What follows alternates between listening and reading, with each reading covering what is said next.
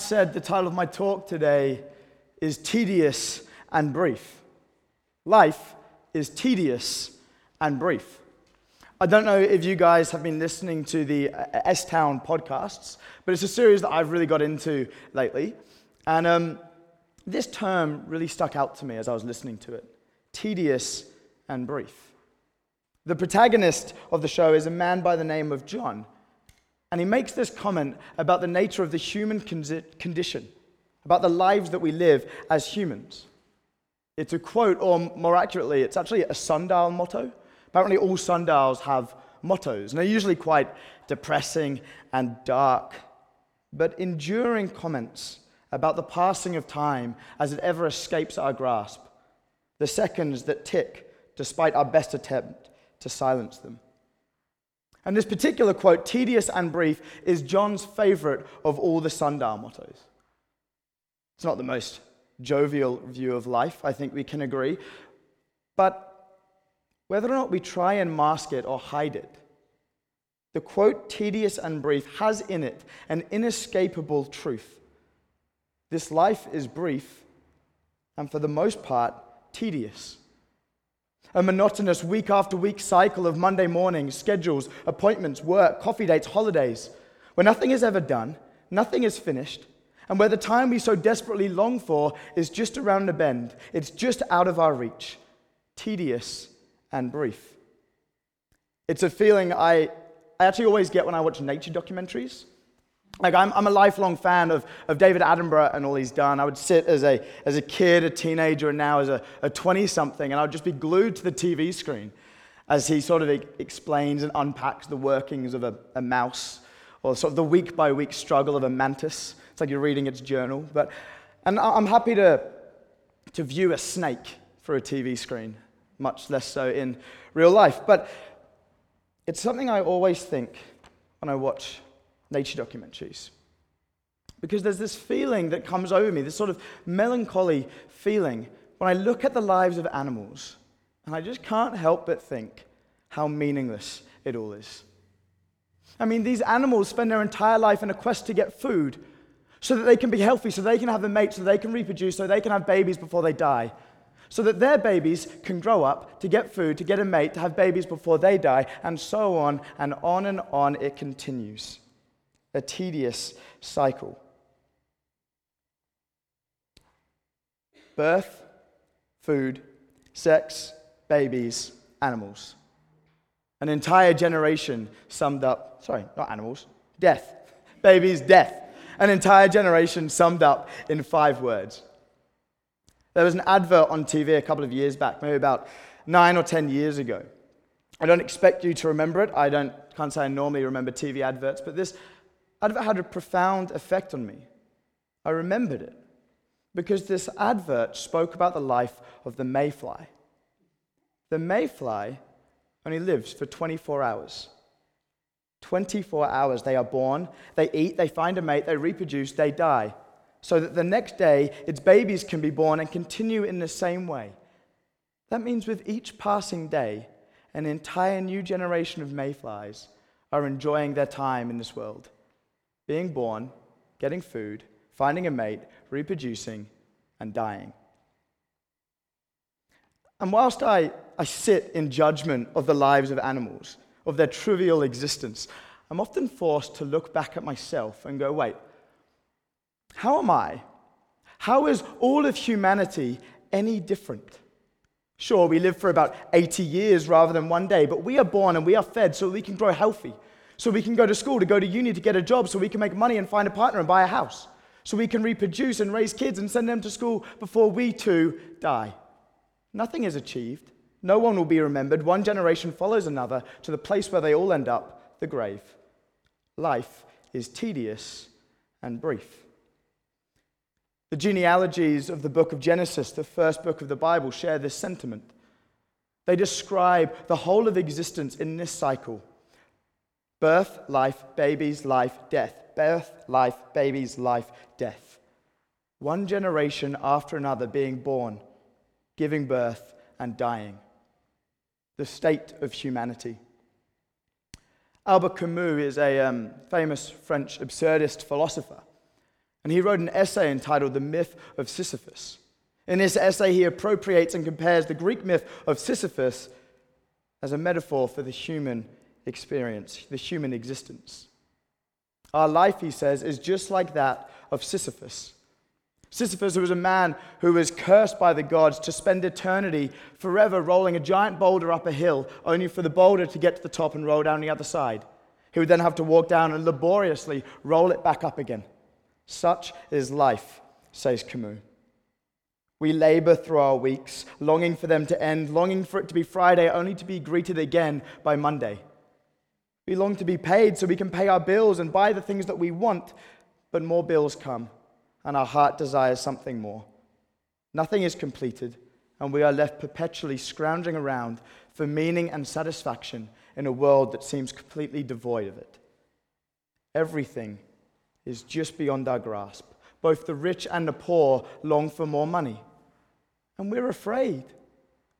I think we're afraid to stop and be still, for we fear that we'll miss out. We think we are free Yet our actions are driven by fear, anxiety, longing, striving for meaning, and desires that we didn't even choose in the first place. Such is life, tedious and brief, and we are prisoners to it. And here is where we meet the writer of Ecclesiastes. You'll notice that not once in that opening passage that Neil read out is God mentioned. Here is a man looking out on a world aside from God and finding nothing. Relentless striving, nothing is full, nothing is finished. Round and round it goes, ever returning on its course, he writes. He's writing there about the wind, but he may as well be writing about our lives. Round and round they go. We look for this and for that, and when we have it, are our eyes full? Are our ears satisfied? Is our bank filled up? Our calendar finished? Is our bucket list all ticked? Our house complete? Our wardrobe finally done? No. We are never full. There is always more, so we keep striving and say, along with the writer from all those thousands of years ago, meaningless, meaningless, a chasing after the wind. It's a fun start to church, isn't it? But that is just the start. This is not the conclusion on the matter. This is the introduction, the starting point, if you will. Because I do not believe that Christianity leaves one here. I believe Christianity meets someone here and takes them away from it. How? Well, that's the big question, right? But I believe the beginning, the beginning of the answers appears in chapter 3, verse 13 to 14. It's going to be on the screen behind us. That each of them may eat and drink and find satisfaction in their toil. This is the gift of God. I know that everything God does will endure forever. Nothing can be added to it, and nothing taken away from it. You'll notice in that there is a word that was not mentioned in the previous reading God is mentioned. And with God comes another word, a beautiful word, a word we long for satisfaction. Yes, indeed. In chapter 3, verse 13, there is satisfaction, the elusive trophy of mankind. Because after all, what do we long for other than satisfaction? It's the quest of all of us. I mean, I think we turn to our jobs and think they'll give us meaning and satisfaction.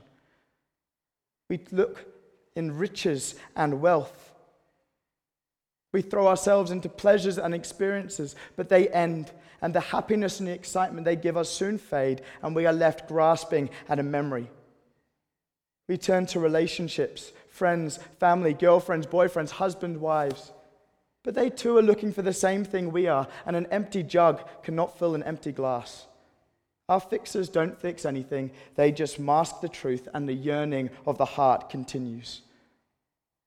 We follow the desires of our bodies, the lusts of our hearts and our minds. We reach out and grab what we want and say, I have denied myself nothing. Yet still no satisfaction is found. We denied our pleasures nothing, but our heart is still denied the ever elusive satisfaction it yearns for. And this is just it a chasing after the wind. Chapters 1 and 2 of Ecclesiastes, they recall this exact search the quest for satisfaction and meaning in life. The writer looks to wisdom, to pleasure and then to work and is left grasping. And he says in chapter 2, verse 11, When I surveyed all that my hands had done, what I had toiled to achieve, everything was meaningless, a chasing after the wind, nothing was gained under the sun. But then, chapter 3, verse 13, satisfaction. But where does it come from? You'll notice it is intrinsically tied to God. It comes from God. It is the gift of God. It comes from His hand. And I believe there is a beautiful, amazing freedom in this. One, because it's not dependent on us. And secondly, because it's not out of our grasp. It's just that we have been looking in the wrong place. We have been striving. We've been striving for something that cannot be earned or bought or achieved, it's a gift. And we, we are looking to things to fill us. We worried ourselves. We worked ourselves to the bone, trying to create something, trying to achieve something as if we could. I mean, humans have been around for thousands and thousands of years, and each generation tries and fails in the same futile way to find satisfaction that lasts. But the only thing we learn from history is that we learn nothing from history. You see, we try to fill ourselves with stuff, things, and experiences. We lessen ourselves. We lessen and liken ourselves to matter, simple matter. Yet I believe that humanity is more than just atoms, that we are more than just dust. Jesus says in Luke 12, verse 23 For life is more than food, and the body more than clothes. I mean, if we could be satisfied by money, we would be no greater than money. But we are greater by far, for we invented money. And now the cruel irony is we've submitted to our own creation, imprisoned by the allure of something that we ourselves constructed.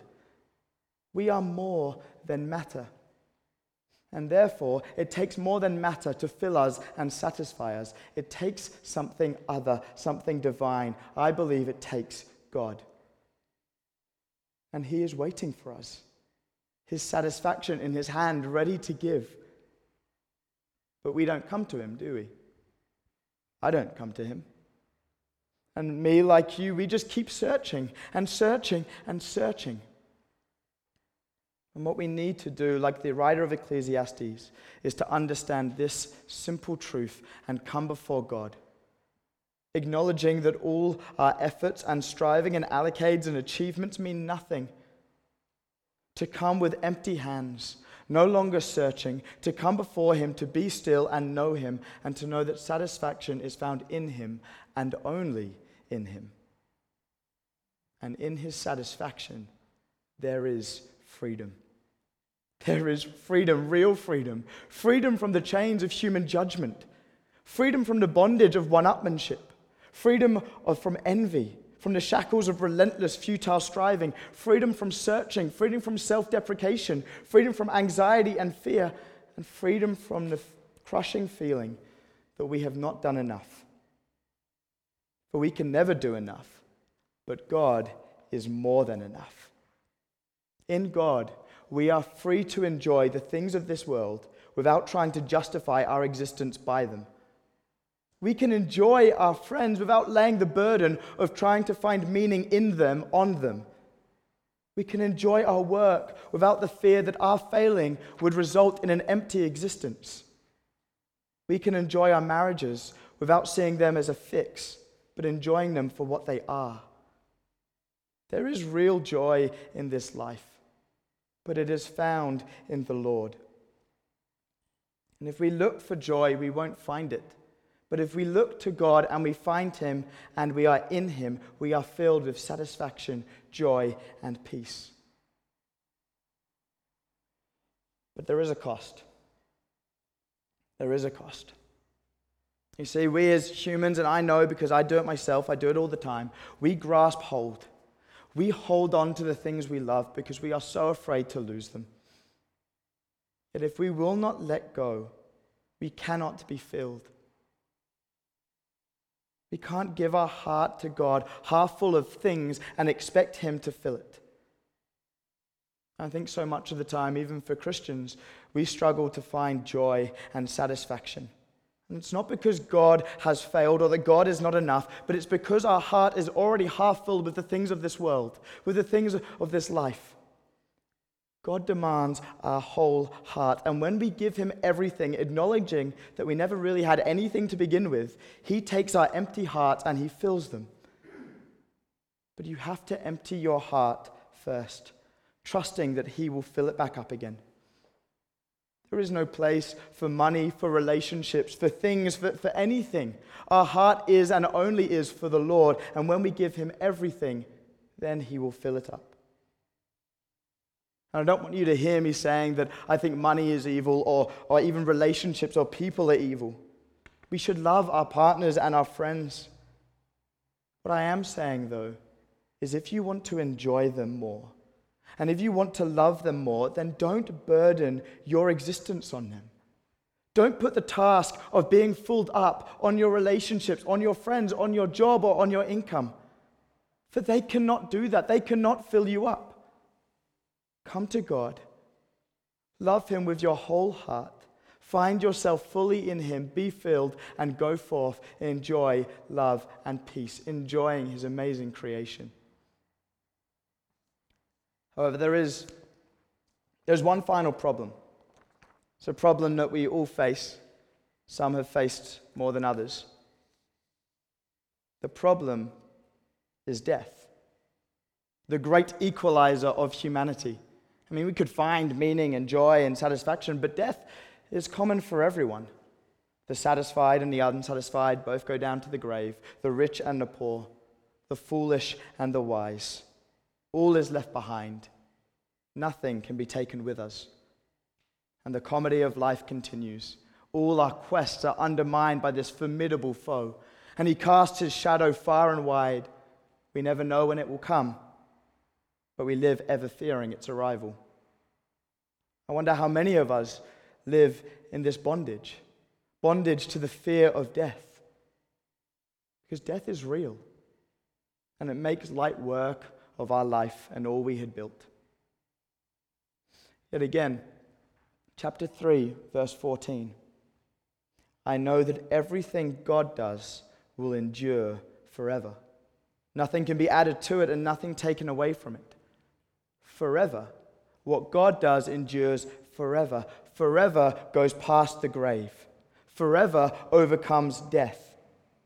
God is not living in the fear of death. He is forever, never ending. And this is the hope that we Christians have. This is the hope that we celebrate at Easter. For those who know the story, God looked on his helpless children living in fear and sin. He offered his joy and satisfaction to them and then sent his son into the world that he created. Yet he was hated, despised, mocked, and killed. Yet God turned mankind's greatest act of disobedience into his greatest act of salvation. And three days later, Jesus rose again and showed the entire world that death has no hold on him, that death once and for all has been defeated. And in him we can cry, O death, where is your sting? Where, O death, is your victory? The grave has once and for all been overcome. And though we die, we will live on. You see, we are not on a treadmill, slowly running down the days, hours, and seconds until the time that until the time when we no longer hear the ticking. Those whose life is hid in Jesus have been plucked from the clutches of death, and no longer do we need to fear it. Christians are free to live in peace and to enjoy their Creator every day.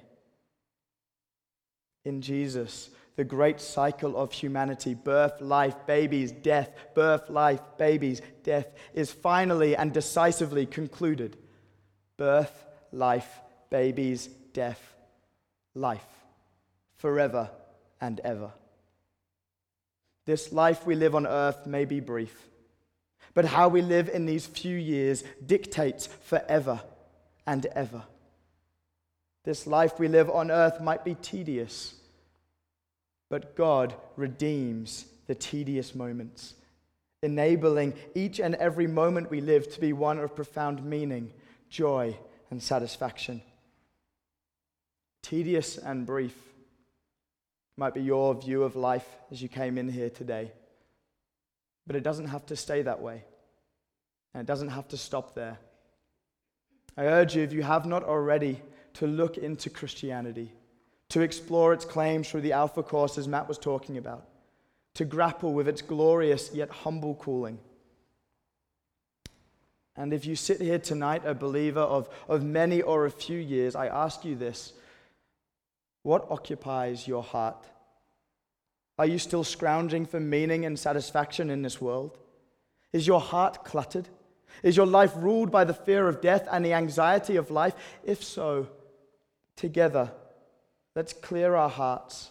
Let's raise them empty to the Lord and offer Him everything we have, letting the peace that transcends understanding rule in our hearts forever and ever and ever. Amen. I'm going to bring the, the band up. And just as they come up, I'm just going to pray for us. So if you'd like to bow your heads with me. Father, we, we thank you that you did not abandon us. You made us and you love us and you care for us and you are here with us even right now as we sit in this building. Lord, we thank you that in you there is more to this life. Lord, this life may be brief, but you have promised us life beyond the grave. You have promised us satisfaction, and we can find the fulfillment of satisfaction, joy, and peace in you. Lord, I pray for us that do not know you yet. Lord, I pray that you would be at work in their hearts tonight. Maybe it's just a conversation or a question they have, but Lord, I pray that they would, they would find the strength to ask it. And Lord, for those that have been following you, your children who sit among us tonight, Lord, I pray you would reveal to them what lies in their hearts. I pray that you would reveal to them what they are putting in front of you and that they would empty themselves and come before you knowing that you are their number one. You are their God and their creator, and they can be filled by you. Amen.